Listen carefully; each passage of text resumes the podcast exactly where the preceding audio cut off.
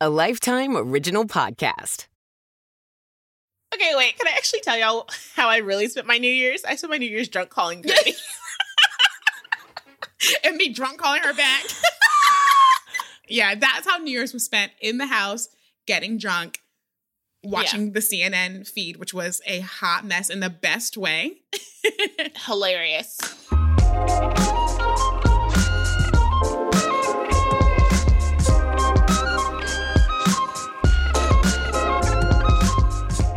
Hey, y'all. Happy New Year and welcome to The Table is Ours, the podcast where we sit down with some of our celebrity Black faves to talk about all things Black. That's Black wealth, Black business, and of mm-hmm. course, Black elevation. With me today is my favorite and extraordinarily awesome co-host, Miss Amira Lawali. If Amira were to open a brand new business, oh, this is easy. She would run a beauty shop that focuses on wigs and only wigs. what? the girl that doesn't know how to lay her wig? Okay. But you Kirby. okay, okay, okay, okay. Here's the explanation. So you might think you don't know how to lay the wig, but you know how to select the wig. You know what a good wig looks like. You know the right type of hair. You know the style. You know the sights. Okay. Let me tell you, I saw a TikTok that I've never related to more. It was a girl saying, like, I'm gonna wear this wig like a hat and you're gonna get over it. Oh. And I said, oh. Wow, I get it. you know what? No, but you're not giving yourself enough credit. Your wigs don't look like hats, sis. Sometimes they do. And I think I'm okay with it. Jesus. And y'all already know she needs no introduction. This is my amazing, amazing co host, Kirby Dixon. And if Kirby were a brand new business, she would be a. Okay, this is hard because I don't know the name of the business, but you'd be a 360 fixer company. Olivia Pope. Yeah. I think you'd be Olivia Pope, but like not crime, you know, just Mm. success. Like I think she could brand you 360. I think she can brand herself 360. I think she knows what moves to make, what moves not to make. Like can, she can see the future of her career if she wants to do others' careers, but she can also do her own career. Ooh, so you give me like life coach vibes. Yeah. Okay. Yeah. I'll take that.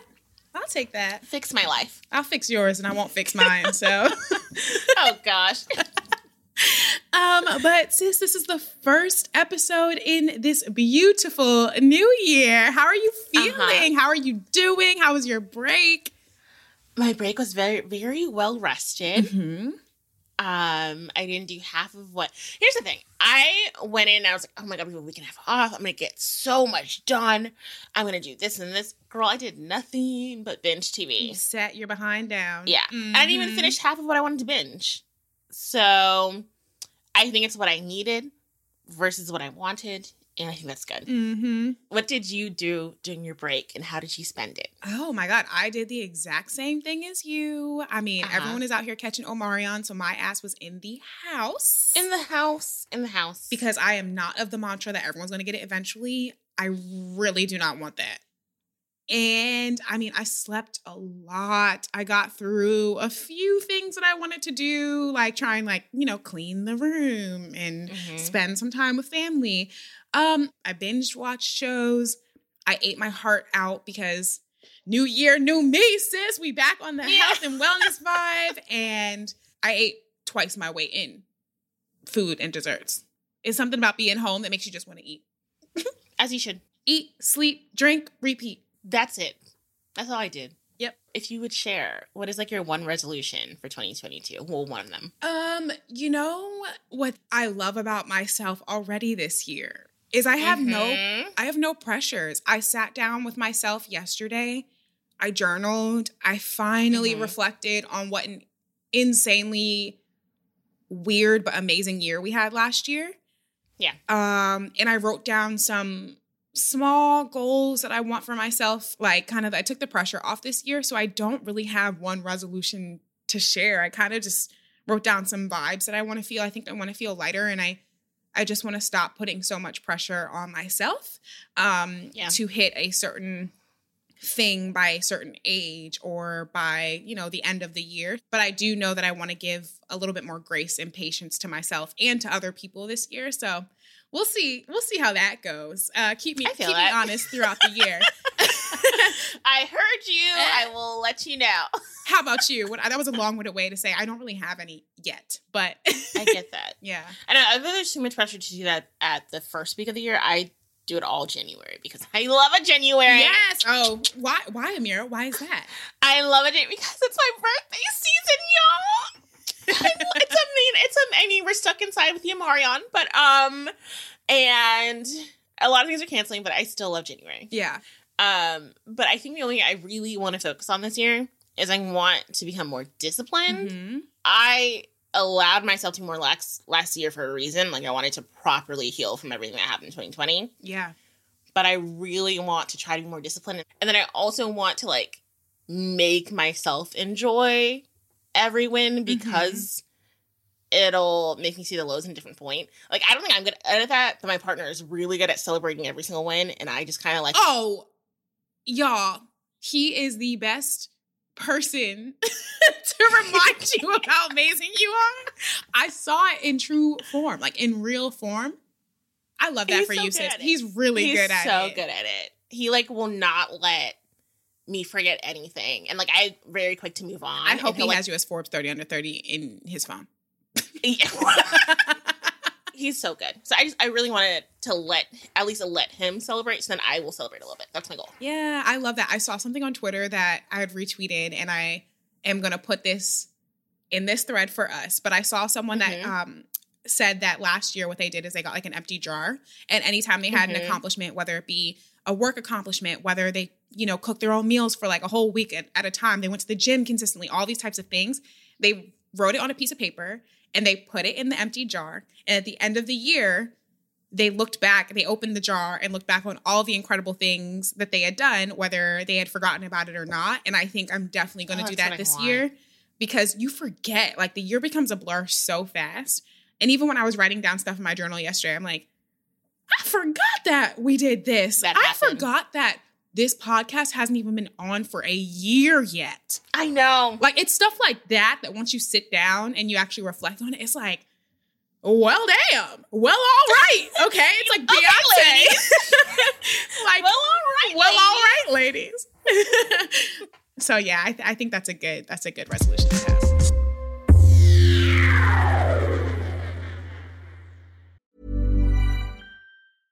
Hey, I'm Ryan Reynolds. At Mint Mobile, we like to do the opposite of what Big Wireless does. They charge you a lot, we charge you a little. So naturally, when they announced they'd be raising their prices due to inflation, we decided to deflate our prices due to not hating you. That's right. We're cutting the price of Mint Unlimited from $30 a month to just $15 a month.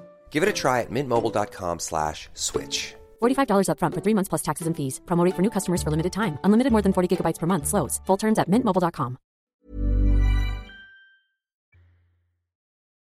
Speaking of New Year, New Me, Mhm. and New Year's resolutions, Mhm. we got to get these finances in order. And we sat down. With someone who read us to filth, but it was like in a good way. was in a talk good way, it was about money, money, money, money, Miss Tonya, what you owe me? Money Management with my Fab Finance Queen herself, Miss Tonya Rapley. Mm-hmm, mhm. Tonya Rapley is a nationally recognized millennial money expert and founder of the award winning site, My Fab Finance. She was deemed the new face of wealth building by Black Enterprise magazine and was selected as a modern history maker by TV One. Her mission is to help millennial women, specifically millennial Black women, break the cycle of living paycheck to paycheck and look fabulous while doing it. And she did look really fabulous, actually. I'm Yeah, going back. She's like, she looked fantastic. She read us to filth, but in a good way. She got us together. She Read us in financial filth. Wow. financial filth. we asked Tonya questions for the culture, like what really is generational wealth, and how do you get ahead when you are just trying to catch up. We talked about her hashtag Banish the Balance challenge, where she helped over 4,000 participants pay off more than $200,000 of debt in 60 days. Oof. I know, right? Can you help me? Um, cancel them student loans, Tonya. Cancel Cancel student loans, Tonya. Plus, Tonya shares her journey to financial wellness and how she teaches others that you don't have to sacrifice the good things in life while you prepare for the future. Miss Tonya Rapley, let's get into it.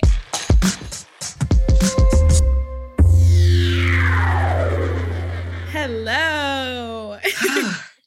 I well, first off, before we even get started, can I just say this is like my fiance is most excited about this talk because he's wanted me to speak to someone about financial literacy and money for so long. Like he's tried, but I've been like, shut up. so this is like all the interviews we had this whole season. This is what he's most excited about. Oh man. Yes. Well, thank you, fiance. Welcome. no pressure.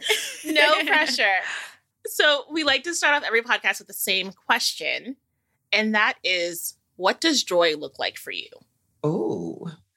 Um, well, actually, joy is one of my core values. Um, Mm. and joy looks like that feeling you get when you be like, this is it. This is what I'm here for. Mhm. This is I don't I don't want to be like morbid or anything, but I'm always like, if if life was like to end today, Mm-hmm. like this moment would be a highlight. And I'm very like happy within this moment. Um, that's what joy looks like for me. Just realizing like all the euphoric feelings of alignment.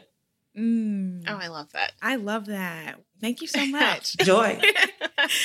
um, and like Amira said, like I think out of all of the conversations that we have had and all of the guests that we've been blessed to sit down with, this is quite possibly one of the most important podcast conversations we've had today because talking about money, talking about finance, talking Mhm. about generational wealth is not something that we know a lot about, particularly in the Black community, and I think particularly as women too. So I'm super stoked to have you here. Um, and before we even get into the nitty gritty of what it looks like to have a financial plan, what sparked your interest and your passion in wanting to pursue a career in finance to begin with?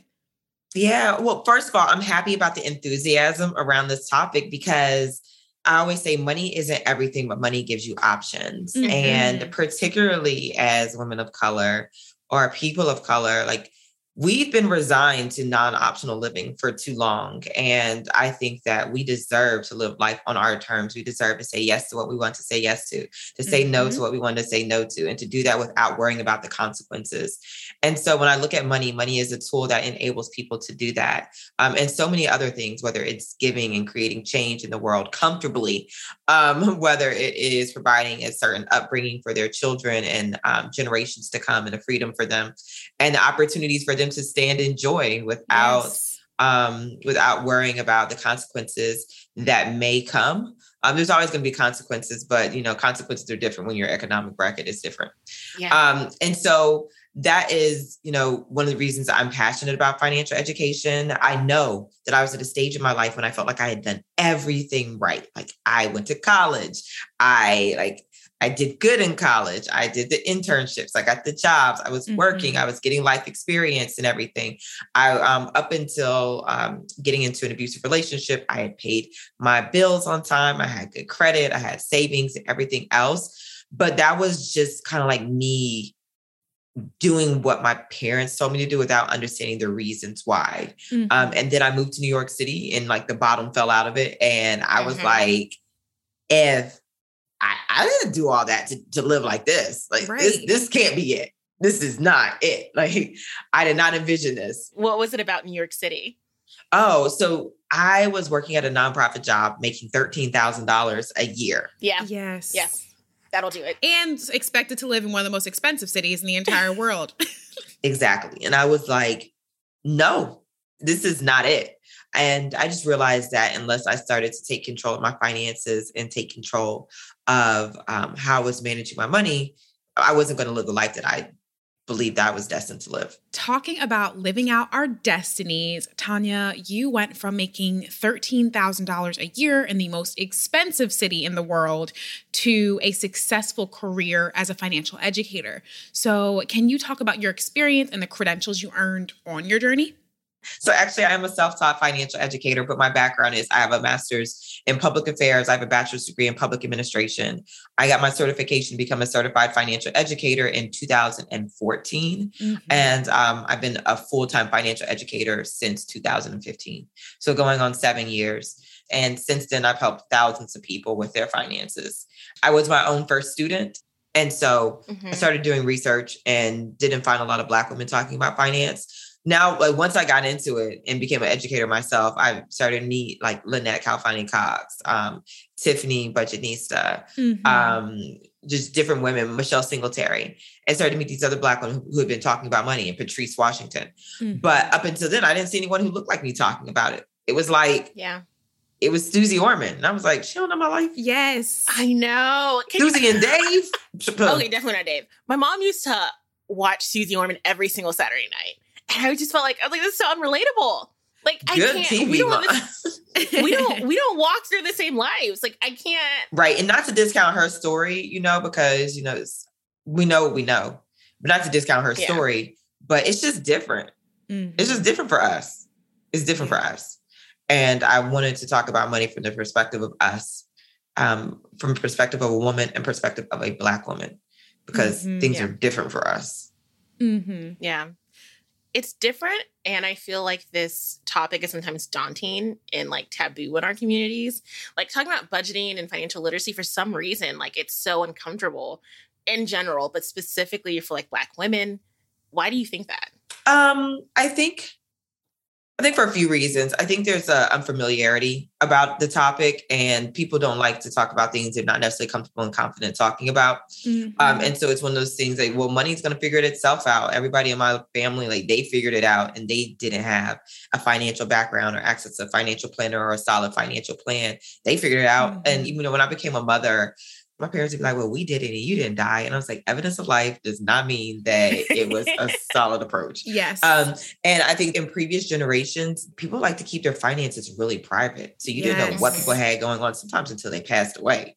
And you were like, oh my God, this is a mess. How is she holding this household yes. up? and you've inherited that mess. Yeah. Yes. And so I think that one of the things I love about our generation and my peers who are educating in the space and those who are younger than me coming up in financial education is we're taking that stigma out of it. We're being transparent about our finances. We're being transparent with each other. We're having conversations with our friends about our student loan debt and our concerns and oh everything Gosh, else. And I think that we are shifting the narrative, but for so long it was taboo and it was one of those things you didn't talk about, even to the point where I had a family member one time and they didn't want me to tell another family member about their taxes.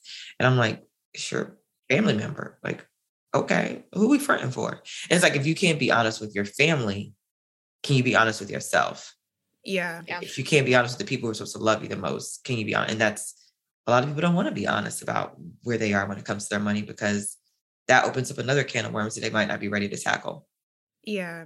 I'm going to be honest. The problem for me personally is that to me, financial literacy and financial education opens up the door for an entirely new set of language and lingo that I've mm-hmm. never mm-hmm. heard. I don't understand. Um, mm-hmm. It's like in the way that I learned my ABCs, I feel like I should also be learning about what is a Roth IRA, what is an IRA? What is a 401k? All of these terminologies that you're just expected to pour into once you become an adult. And I know I had like early on spoken to a financial planner because hmm, mantra from my grandmother would always be like, money, honey, if you ain't got money, you ain't got that swang. Or literally, as long as you have money, you you have some sort of like ability to like barter or live the life that you want to live. But what's so daunting for me is like I would go to a financial planner and be like, I need you to speak to me as if I am three years old. Mm, like you're yeah. saying these terminologies and I hear what you're saying, but none of it makes sense to me. Mm. I've never had the rule book or uh, someone to really explain to me, okay, this is what this terminology means and this is why it's important. So I'm wondering who was that mentor for you, or was it you kind of learned it on your own? I feel like I've had a variety of mentors across the way. There's been mentors to show me what's possible. Um, and that is, you know, even my parents, even in their level of comfort in their life. My parents, they're both career military, but my parents have never had to ask me for anything when it came mm-hmm. to money and it frees me up to live my own life um, for me that set an example of having yeah. yeah and it's set an example of having like my own autonomy when it came to finances and the importance of not depending on others when it came to money um, but then i would say when I got started in finance, there were a few people like Patrice Washington, absolutely adore her. Um, Patrice was um, kind of a money mentor to me. And I was actually telling her this week because Patrice was one of the first people that I saw that was unapologetically well off.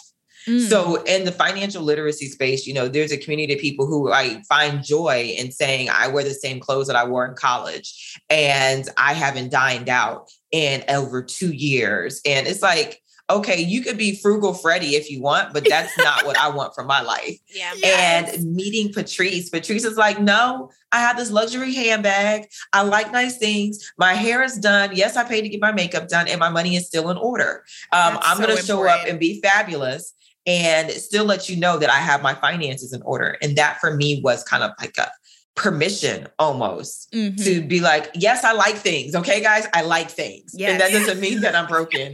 that just means that I just have a different route to figuring out how to make my money work for me. And so she was definitely a mentor early on in that space. I love that. So I do have a follow up question for you, actually, based on what you Go said. So it. hold that question. Um, and it's for both of you. So, what is a financial term that you feel like you're comfortable with?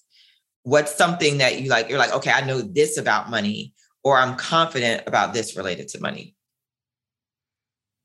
Crickets. Oh my gosh i'm about to embarrass myself. I okay here's the thing. I i feel like they're buzzwords uh-huh. where i've gotten to like i know what my 401k is. I know what a roth ira is I, it's funny because me and Kirby were talking about how I hate Roth IRAs because it's like a savings account that I can't touch, and I don't like that. Mm-hmm. Yeah. So there's a lot of terms I'm sure like I could get into. And I was talking to my fiance about it yesterday because I think both of us we had financial insecurity when we were younger, mm. and so when we got secure, we did it very like we handled that trauma opposite. I'm I want it, I got it because mm-hmm. I can get it now. He saves every single penny and invests in everything. So for me, I completely reject financial things because I'm like, for one time in my life, I can afford what I want and I'm going to get it. And I'll put around like a safety kit. Uh-huh. Like I'll have a savings account, but the rest of it, I don't want to talk about it. So I will be honest, that's where I am in my financial journey. I know the buzzwords, but that's about it. Got it. Okay. And I think for me, probably the one that I'm most comfortable with and have like the best understanding for is 401k. And that's only recent because I'm older now, but I've always been told you need to invest in your 401k. You know, you need to take money out of your paycheck when same, I'm making fifteen to thirty thousand dollars living in New York City trying to navigate that. I'm like, I don't have any money to save to be able to pour yeah, into right. this, but I know that I need to. So I think most comfortable as of right now is that what's most daunting for me now is this idea of investing in the stock market. And, you know, it's not good to have a chunk of money in your savings account when you should be investing it in things that will give you a bigger return in the long run. Yeah. All that stuff for me, while I know I should be doing it, is just like literally I see the the question marks coming out of my brain. It's hard to put the future now when the now is expensive. Uh-huh. That's what's hard for me to wrap my head around. And then 401k, I'll be honest, the only reason why I invested in it because I felt like it was a good safety net. Mm-hmm. Like I knew if I was really out of luck in New York, I have that. And I was like, oh, that's a way to train myself. The that 401k need something, I can pull out of it, if anything. Okay. Like, I feel like it's hidden money. We're gonna we're gonna level set here because Please. when I ask you about the financial terms, I think that one of the things that gets people or makes people feel less financially literate is they focus on like the bigger picture items or they focus on where they aren't at at mm-hmm. the moment when there's levels to financial freedom it is and we always say it's it's first it's stabilization and then it's you know it's growth and then it's exponential growth mm-hmm. and so stabilization looks like just making sure like savings even though savings is a financial term like it is a having adequate savings or like your credit or your budget those are also financial terms that a lot of people try to skip but it's in mastering those entry principles, you become more confident in the bigger elements of financial literacy. So it's like if I'm working with someone, I'm not going to say, let's talk about your 401k. It's not the first thing I'm right. going to talk to them about. I'm going to say, mm-hmm. let's talk mm-hmm. about your emergency savings. Let's talk about your credit score. Let's talk about your budget. Let's talk mm-hmm. about what your mm-hmm. current financial goals are. Those are all important as well. And those help create the financial foundation. And once we become comfortable in that financial foundation, it's then we add, begin to ask, do you have enough income to support your goals? Because income is also a financial term and income is also important when it comes to your finances. And as a financial educator, I'm also not the person who is going to tell someone you have to budget your way to wealth. Right. I understand my brand is called My Fab Finance because we don't do deprivation as a financial freedom strategy. Yes. We believe mm-hmm. in abundance while on your financial goals. And so I like that, that. might mean that might mean we have to look at other ways to increase your income earning ability, whether that is starting yeah. another business, picking up side mm-hmm. hustles, asking for those raises at your job so that now you don't feel like you're sacrificing to reach those financial goals. And now it's in addition to. And then from there, once we're starting to hit those financial milestones, we can start weaving in those other things. Now, I'm not saying put off of, um, investing in your 401k until mm-hmm. you've mastered the other things, but maybe you can baby step into just putting money into the 401k. Say, okay, you know what? I don't completely understand this, but I'm going to allocate 2% of my salary to this. Or I don't completely mm-hmm. understand it, but I'm going to commit to putting aside $50 every week into an IRA or an invest, some type of investment vehicle so that my money can be growing and it can hold in that growing account until I have the time to move from stabilization to exponential growth. And now that I've stabilized, I'll move into money is good over here. Now I have the room and the mental capacity to start playing around with these concepts to help me grow, to start purchasing investment properties, to start mm-hmm. investing in a 401k, to start leveraging my credit to create more assets. But it's it's steps. You do it in steps. People always tell me, well, I didn't learn about financial literacy in school ever. And I'm like, okay, cool. But did you learn about like how to draw your eyebrows on in school?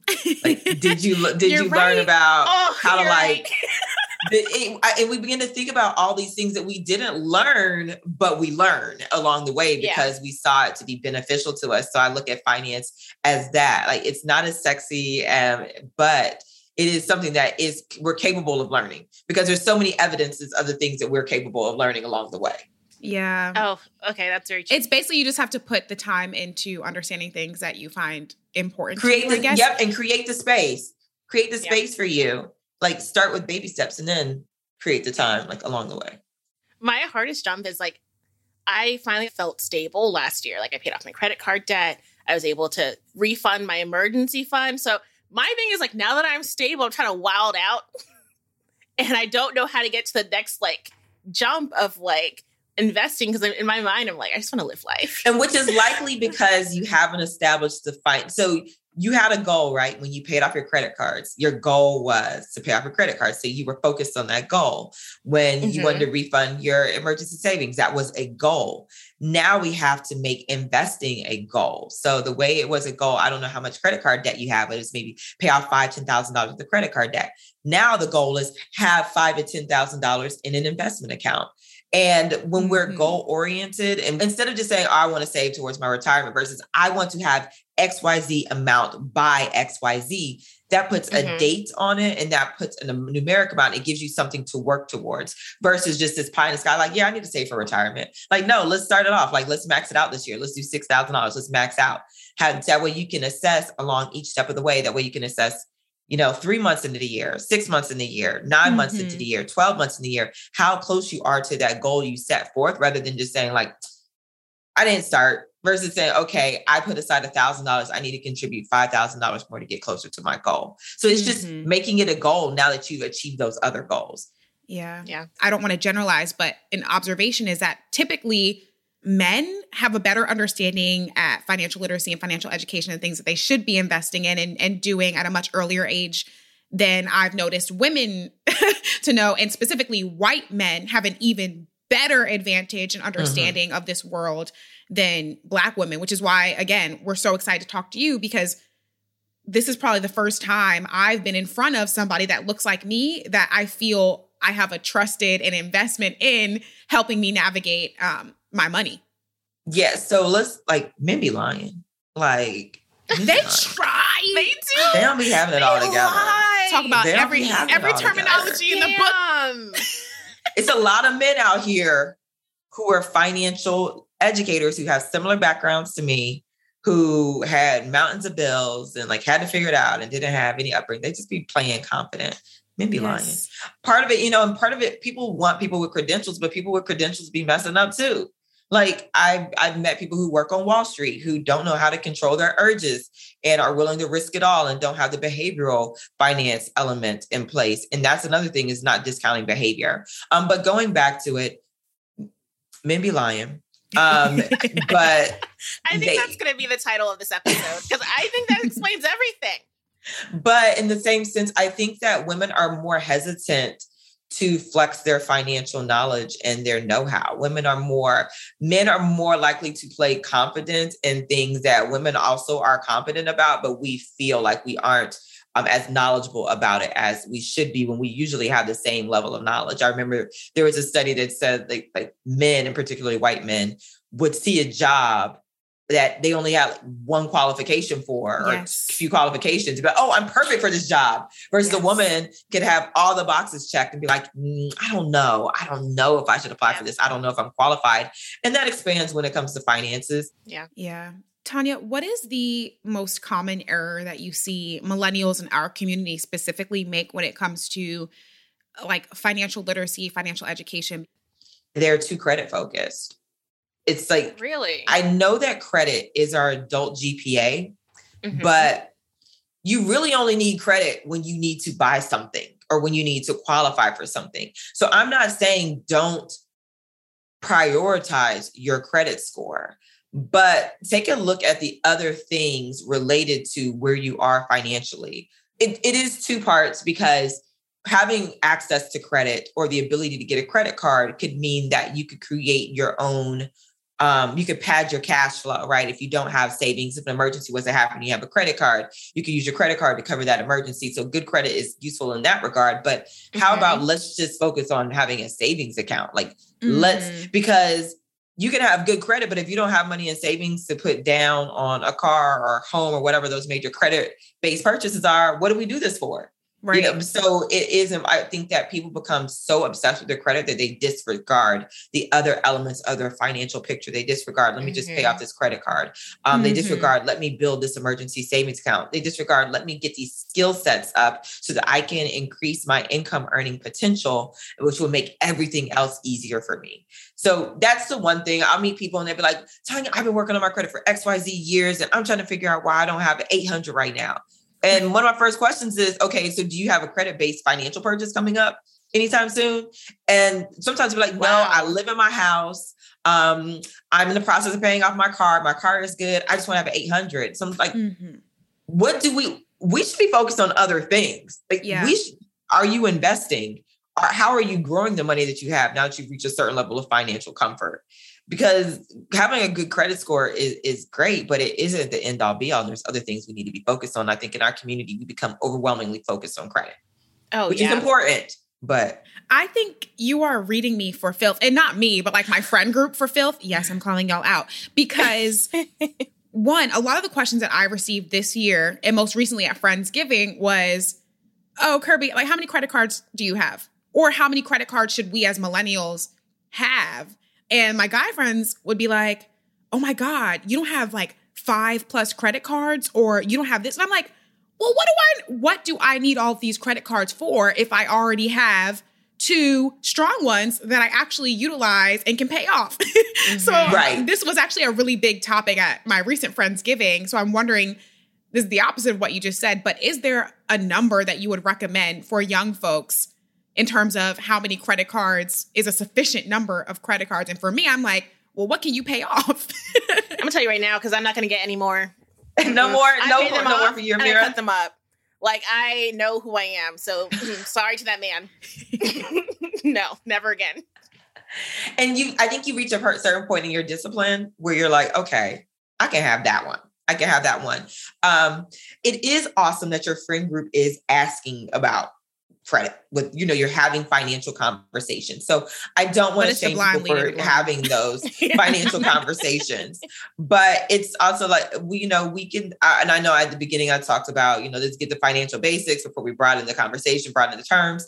But maybe it's an opportunity to change the conversations. Like let's all share one thing we learned about money this year Right. Instead of how many credit cards you have, that's a way to have a constructive conversation because now we're all teaching each other something that we learned based on our own understanding of it. And we're probably going to teach it in a way that each other understands it or relate it to each other. So that would be my first thing is like, that, let's, I encourage people watching this, if you're going to be having a party or a gathering, or end of year celebration, or even the top of next year's celebration, asking each other what's one thing you learned about money last year or this year um, because that's really a, a really a helpful way to learn from one another. As far as how many credit cards you should have, um, three to five is a healthy amount. Okay. Oh wow! And I have way more. Like, mm-hmm. so to the point where I'd be like, let me take this out and put this in my safe and get to a point where your credit cards serve different purposes. Exactly. So, yeah. I mean, and I also have um, two businesses. And so I built business credit. So, credit is such a broad topic, but the beauty of having business credit, and I know there's a lot of Instagram gurus now talking about business credit, which I have my varying feelings about. But the benefit of built business credit is that you can start to charge things in your business name with the intention of paying it off that won't impact your personal credit. So the mm-hmm. way that mm-hmm. you can't have like on your personal credit, you don't want to have um, use more than 30% of the credit available to you, or then it might start negatively impacting your credit score. When you have business credit, it won't negatively impact your personal credit. So you can kind of do what you need to do with that and put those charges on your business credit card. And that's one of the things that a lot of other ethnicities have utilized to their advantage is keeping their dirt over in their business name instead yeah. of their personal name. Whereas us right. as minority entrepreneurs, we tend to keep a lot of our dirt in our personal name and now we're bogged down. So I do have quite a few business credit cards. Um, and the, like I was saying, my credit cards serve a purpose. I have my travel credit cards. If I'm going on the mm-hmm. road, I'm taking this card. I know I'm going to be dining out, so I'm writing off of my business name. My accountant can look at it that way. Um, I use my American Express charge card. One of the things I love about having my American Express charge card is you pay it off. So right. it's one of those things I'm not going to charge more than I know that I can confidently pay off. And that's one of the other things I think gets people in trouble when it comes to credit is using more than they can pay, repay versus yeah. having that mental note. Like if I can't pay back $700, I'm not going to charge $700. But I, right now I know that I'm getting paid in two weeks and I can comfortably do $200 to free up my cash flow a little bit, but I'm going to pay that off. And, you know, so I'm taking out that kind of loan.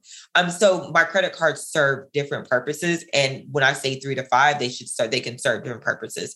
One is a rewards card, one is a travel card, um, and maybe one is a charge card. Right. Um, and then maybe you have multiple airlines you patron and you signed up for the points or whatever, you know. And mm-hmm. um, right. I think that as people think about credit cards, it's not just um, getting credit cards because they gave it to you, getting credit cards because it makes sense for what your financial goals are, what your lifestyle is. Right. And that's when you start to use credit cards as a actual tool and a tool to help you not necessarily in your financial freedom, but your comfort, like your lifestyle comfort. Yeah. Because another reason why I got in financial education is because I don't believe in being uncomfortable. Like a word, a word, a word.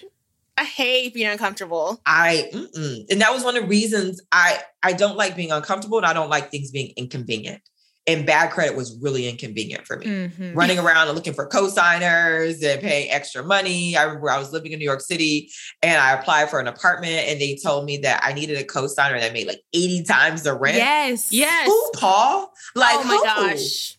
Um, oh, and yes. I was like, I remember when I first saw that, I was like, I don't even understand this. How does that make times? It does, like, I don't understand. 80 times. So my thought process was, first of all, I don't have anybody who makes 80 times the rent. Um, and second of all, how do I become that person that makes 80 times the rent? Exactly. Yeah.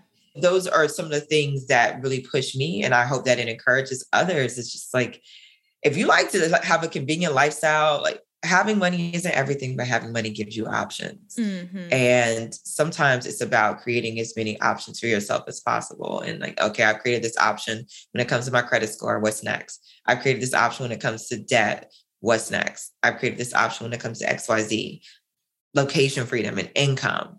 Yeah. What's next? Yeah. Wow. I do want to get an audience question because we got a bunch of questions. What is the best advice you learned about managing your money that you still live by to this day? Oh, um, if you are not a budgeter, which I did not like doing a budget. I mean, like I still write out my expenses, but I don't like doing I I am not the person who's like, how much did I spend today? Okay, let me go ahead and update my spreadsheet. I am not that person. Yeah. The best advice I got was take care of your financial responsibilities first, and then whatever is left, like that's for you. So financial responsibilities included paying my bills, putting money aside in my investment accounts, paying off my credit cards, like paying down debt or anything like that. And then whatever is left is for me. And that worked for me. Like I made my savings and every, my financial responsibilities and my financial goals a bill per se. And then mm-hmm. after that is game time. Like yeah. I've done what I said I was going to do with my money. And now, like now I can be more flexible. If I want to go I want to go buy that wig from Alibaba or AliExpress, I can without yes. worrying about it. Like once I started focusing on taking care of my financial priorities first, it took mm-hmm. me out of a position of not ever having enough for my financial responsibilities because I was focusing on those first and then doing what I wanted with my money after that instead of doing what I wanted with my money when I got paid.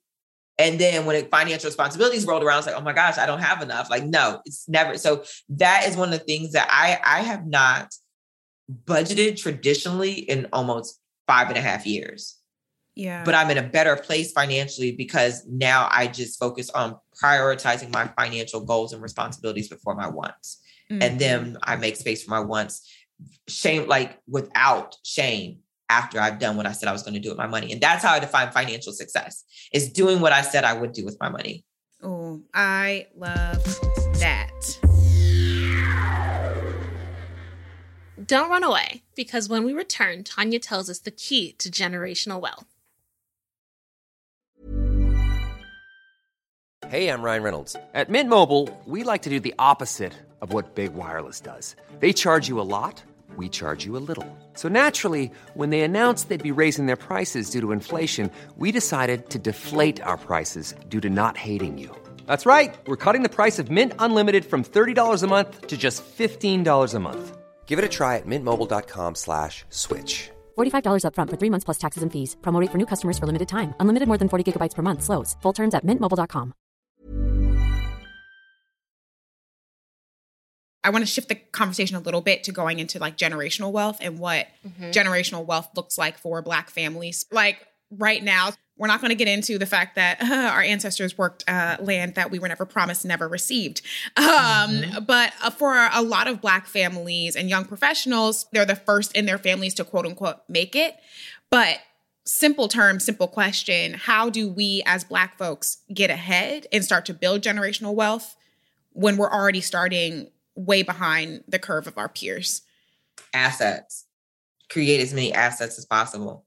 Assets being you know, I know that I said don't get ahead of yourself, but whether it's real estate, whether it's investing in the stock market, whether it is building companies that allow you to free up your income, assets are the game changer. And then also, um, you know, life insurance. Life insurance is another big thing in our community, and there's a lot of pushback on it, right? People are like, well, it's a scam. Insurance as a whole is a scam. But a lot of other cultures strategically use life insurance as a wealth creation tool. I was talking to someone who worked in um who did life insurance or was it like a broker and they were saying that a lot of Indian families everybody will pull together and get a life insurance policy for the oldest person in the family and then when that person passes away they use that money to start a business or buy a business mm. so they're leveraging that to create generational wealth so i would say like assets is a way and i think that's one of the ways that they've kept us out of creating generational wealth is because for one, we haven't been educated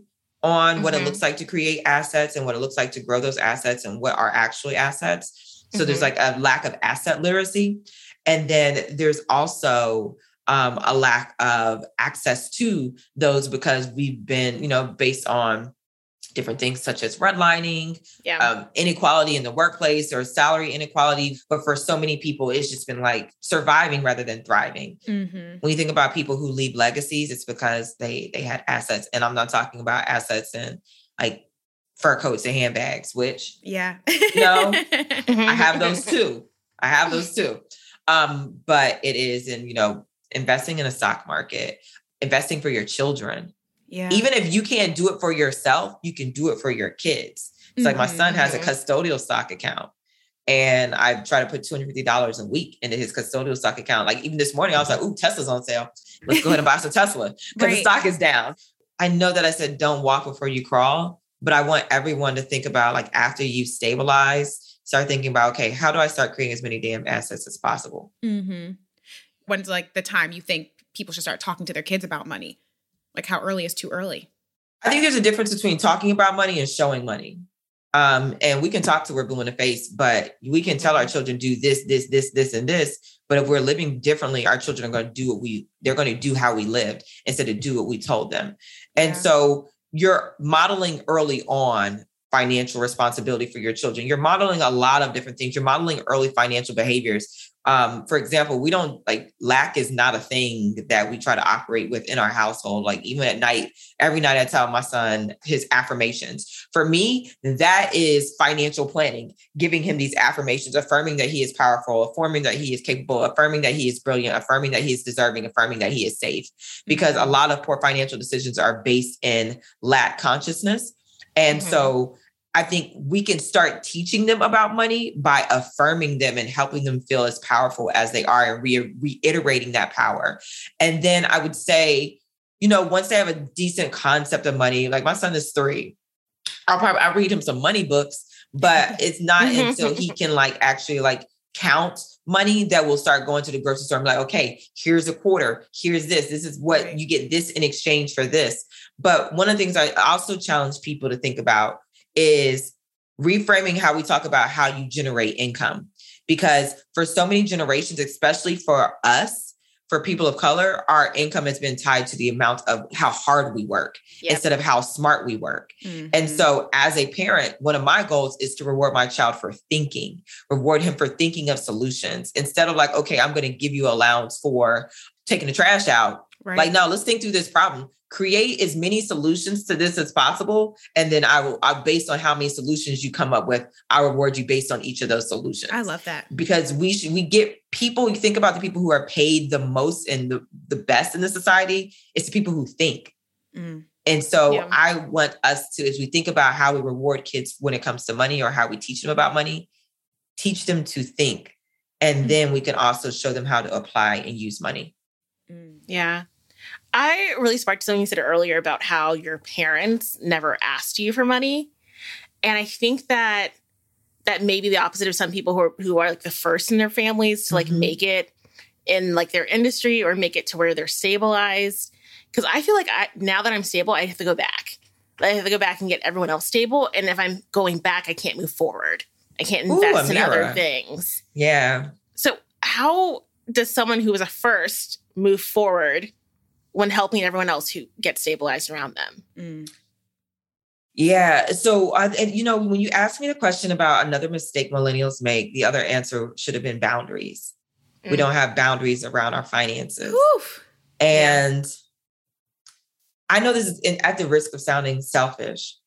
Someone else's poor financial decisions is not my responsibility. It's not my responsibility to clean up someone else's poor financial decision making. You might need to say that again. Yeah, I. Yeah. I might have to tweet that today because that was Yes. good. That came off the dome. Yes. Um, Uh, but it's it's not my responsibility to make up for someone else's poor financial decision making. That's that's not my responsibility.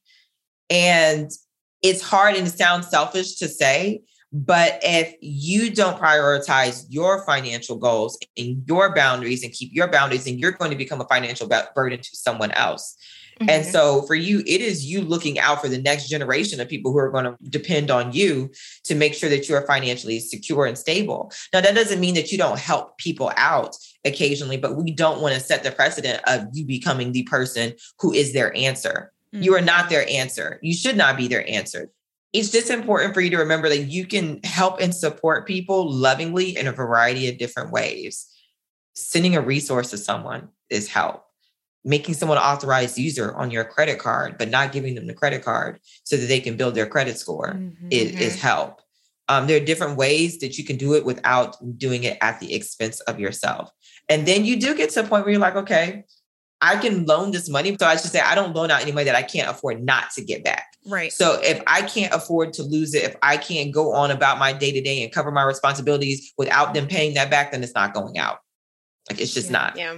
You know, just remind yourself like we all have choices in life we all do different things with our choices. I meet people who have guilt when it comes to their parents and they're like, you know, my parents sacrificed so much for me.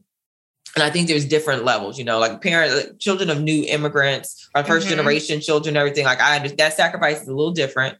Yeah. Um, like your parents came here to give you a different choice, but people who've been here for a couple of generations and your parents just made some bad decisions, that's not you're not responsible for those bad decisions. right. Like, and where's the accountability? And that's one of the things about becoming an adult is I think it challenges us to look at our um, parents as the adults they are, Yeah. um, Mhm. and and not you know how we view them as children. And people can be awesome parents and they can be like irresponsible adults yeah. as possible. I think that by holding the people in your life accountable that you once admired or that you look up to, it allows you to hold yourself accountable. Tonya, do you find that your non-white clients have a harder time with setting that type of boundary than your white clients? I don't have a lot of white clients. Mhm. That's not my it's my not my specialty.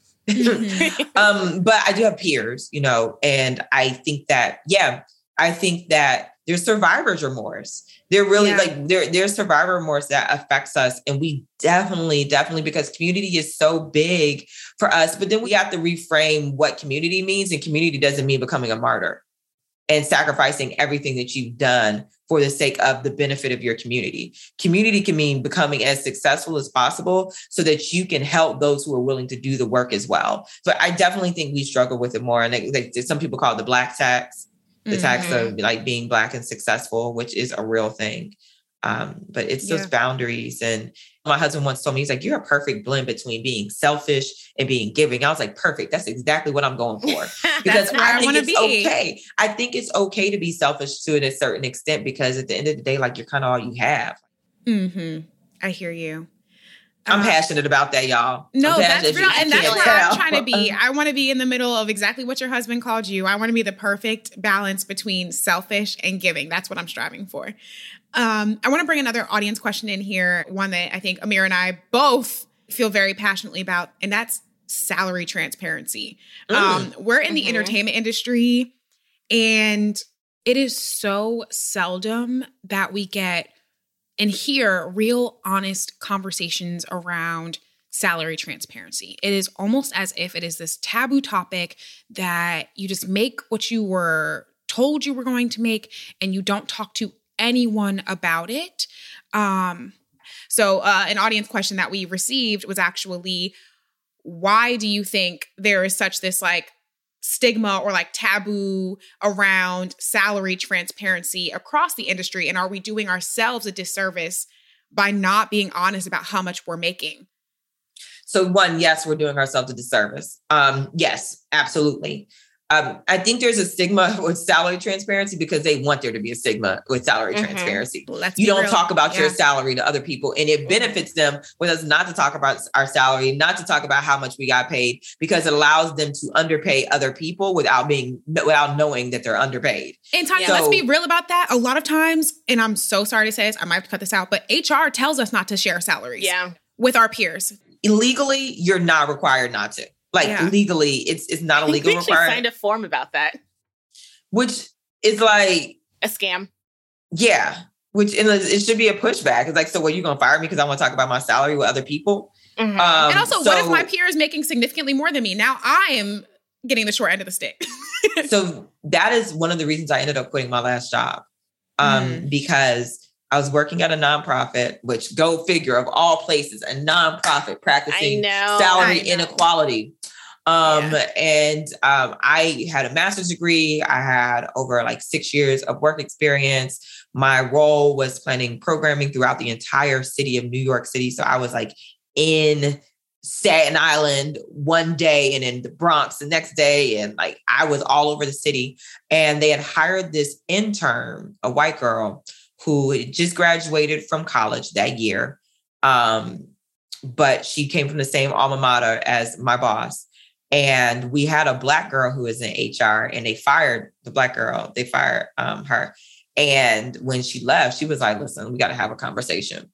You know, and I'm gonna change the name. She's like, you know, they hired Mallory. And I had just renegotiated a higher salary for myself, a $15,000 salary increase after being there for two years. Right. She's like, you know, they, she's like, you know, they hired Mallory at the same salary that you just renegotiated, like flat out of college. Wow. And I was like, what? And she was like, yeah. She's and I think it was like 65,000. Like, yeah, she's making 65,000 right out of college. And I had to fight for it. It took them two months to give me that salary. And This happens so often. I quit like I put my letter of resignation in like less than a month later. I was like, I'm Yeah. done. And at that time I had my business and everything. I was like, y'all clearly don't value me the way I value myself. Um, Right. and I ended up quitting my job, but it what it took someone sharing that with me to know that I was not being valued properly by that company. Um, so sometimes you need people in HR to advocate for you. You know, you need your folks, you need to be friends with them. Sometimes it takes, you know, I'm a big proponent of entrepreneurship, but if you're not gonna be an entrepreneur, like let's put ourselves in positions at companies to help other people. So let's put ourselves in hiring roles. Let's put ourselves in roles where if a company's not being transparent, we can share information, you know, out of love. Um, but even as a content creator, even as an influencer, we talk about um, like transparency because these brands will come and tell you they don't have any room in the budget. And like I, I had this happen one time where we were going, we had um, a brand that reached out to several of my other finance influencer friends to do this um, this event together. Mhm. And when I came back with my rate requirement, they said, oh, well, XYZ has already requested this. So we're basing it, basing everyone's rate off of what they requested. Yeah. And that was like $5,000 less than what I was going to ask for. And I was like, girl, we should have had a conversation about this. So we should called, we could have gone to them and all got what we were worth. Um, so now like we're dumbing down our rate requirements because of that. So that's the power of having a conversation with other people. A lot of times I get people who reach out to me because they know I do a lot of brand partnerships and they'll be like, hey, this brand is reaching out to me with this, with this scope of work, and this is what they're offering. What do you think about this? And I will give them my honest feedback. I'll tell them, like, well, I'm working with this brand actually, and we asked for this. And we can all go in and ask for, you know, some a similar amount. A podcast that I did a few years ago, one of the requirements that all the hosts had is that you paid us all equally. And so we Mhm. all had to get paid XYZ amount for the pro- the podcast. Nobody was paid less. Nobody was paid more. We all got paid equally for it. Um, Mhm. so there's power in that transparency and getting what each person deserves. And we think about, you know, wanting to look out for other people. Sometimes looking out for other people is making sure we all get paid what we deserve. yes. yeah. I actually love that I've been seeing a lot of the Black content creators specifically that I follow on my platforms being a lot more transparent with brand partnership salaries and things that they are getting for the work that they're doing. And also, hello, saying no is a full sentence and seeing a lot of people say that now as well, especially when dealing with these cheap brands. Mm-hmm. You love to and see that's it. the beauty that that's I, I love to see it i do and that's that's also the beauty of you know financial security is you can be like no you can walk away from things without worry you know like there's a lot of things we turn down i'm like it ain't even worth the money at this Mhm. point where i'm like no i'm not doing all that work for that no i like sometimes i'm like the nerve yes. the nerve you Yeah. really want me to do two instagram reels once like a four to five story um sequence and a post for a thousand dollars the nerve Yes. y'all tripping Mm. no Yes. absolutely not no absolutely. and you hired me because you couldn't do it yourself. So like absolutely not our brand partnership started 10,000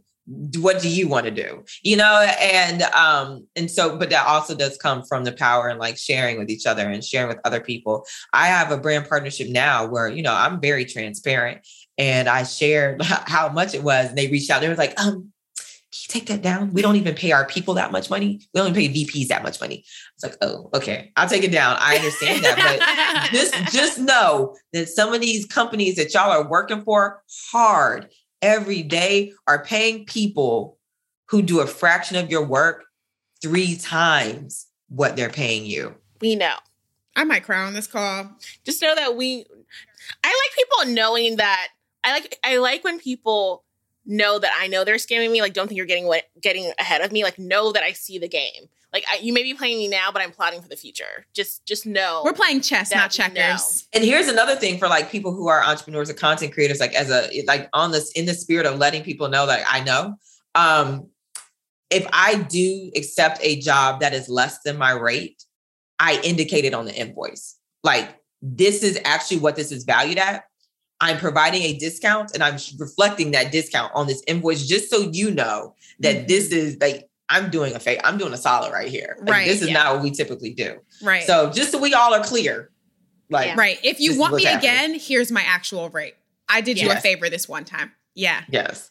Oh my God. This has been such a great conversation. but we wanted to talk about your Banish the Balance challenge that yes. you helped over 4,000 people pay off more than $200,000 in debt in 60 days. Can we yeah. just give you those flowers really quickly? Like just sit in the Thank moment. You. That is a huge That's amazing. feat. That is that was such a great challenge. I think we might run it back. I'm gonna talk to my director of operations. Ooh. We might run it back. It was so good. If you do, please let us know immediately. yeah, yeah, and it, you know it was that I'm not anti-debt. I am not. I am. I'm not Dave Ramsey. I'm not anti-debt. Mm-hmm. I think that some debt is good. It's necessary. It allows you to leverage other people's money, mm-hmm. um, and can increase, extend your cash flow. But I think that people have become really comfortable with debt in our society and like debt mm-hmm. as a way of life. And if there's debt that is not beneficial to you or that does not help you get to where you want to be financially, let's go ahead and get rid of that. If there's mm-hmm. debt that is affecting your self esteem, that is affecting your mental health, let's go ahead and get rid of that. So we created the debt, the Banish the Balance Challenge to create a community of people who are focused on eliminating their debt. And we really we focus on like educating, you know, different types of debt and uh, incentivizing people to share their financial wins, like when they about paying it off. And it was so fun. I yeah, we got to do it again. I really enjoyed. I really enjoyed that. Um, I want to do it again. so thank you all for bringing for bringing it back up. But um, so be on the lookout, banishthebalancechallenge.com. We probably will run that again in 2022. But the goal of it really was to create community around debt elimination. The same way there's community around YouTubers and like makeup and hair and mm-hmm. um, all these other things and fashion. Like, let's create community around being financially responsible. Um, like right now, I'm I, I did this podcast as a as as a love because I'm taking off because I'm learning how to trade. And I'm part of a community of people who are learning how to trade. Uh, and when I say trade, that is like trading on the stock market and like trading options and everything else. That's a skill set that I'm focused on learning because I realize that that is a blind spot in my financial understanding.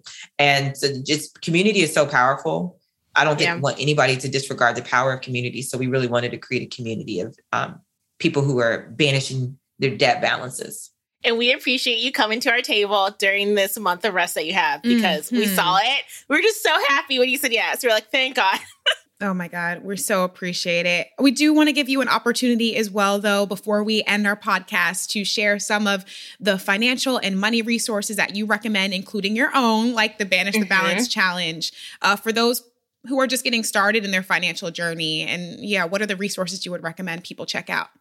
Yeah, so we are we have our um, Fab Family community, um, and so you can find the Fab Family. Actually, if you go to our Instagram, it's like a thing that says join the Fab Family. Mm-hmm. I also mm-hmm. believe it's myfabfinance.com backslash club C L U B, mm-hmm. and that is our accountability community. We do things like challenges. We haven't done the Banish the Balance challenge in there, yeah, but we do things such as financial oriented challenges. We have 22 ambassadors to answer your financial questions. And we have like a home. We have different circles and chats, home ownership, side hustles, different things that people can do um, or focus on when it comes to their financial goals. So it's really that baked in accountability community. If you don't have a larger community, it's $11 a month.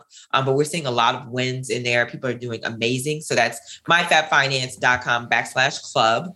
Well um, spent. Yep. Yes. And then uh, we moment periodically we open up access to our financial course and resource library um, and so i would say follow us on our instagram so you get a notification when we open up access to that we usually do like flash entrance. It's like, okay, we're taking 20 people into our library.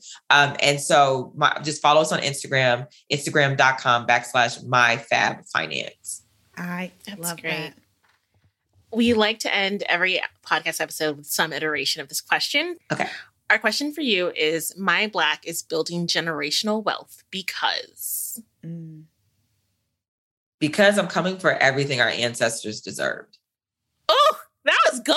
That was really good. Mic drop. that was so good. Oh my gosh, this has been so much fun. I have so many more questions, and we're gonna have to like run this back some other time. But yeah, you know, joy. God willing, I'm here. Yeah, I'm here. this is the most fun I've had talking about finance ever in my life. Oh, I need you to give me that blurb. Give Yes. me that blurb. I'm putting it in my reel. It is yours. Okay, sis. That is, yeah, I think the way that you break down and come from a place of honesty and transparency and your own personal perspective is what I need. So Yeah. thank you. Thank you. you. Thank you. Thank you. Yeah. Thank you for that reaffirmation. I appreciate it.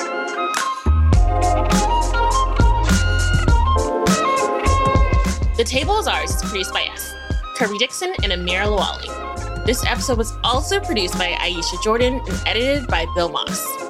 Our researcher is Emma Fredericks, our supervising producer is McKamey Lynn, and our executive producers are Jesse Katz and Ted Butler. Subscribe, rate, and review wherever you get your podcast. See you next week.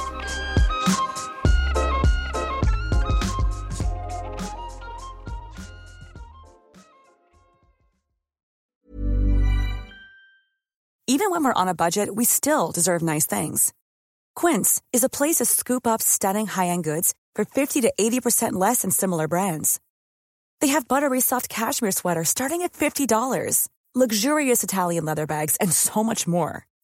Plus, Quince only works with factories that use safe, ethical, and responsible manufacturing. Get the high-end goods you'll love without the high price tag with Quince. Go to quince.com slash style for free shipping and 365-day returns.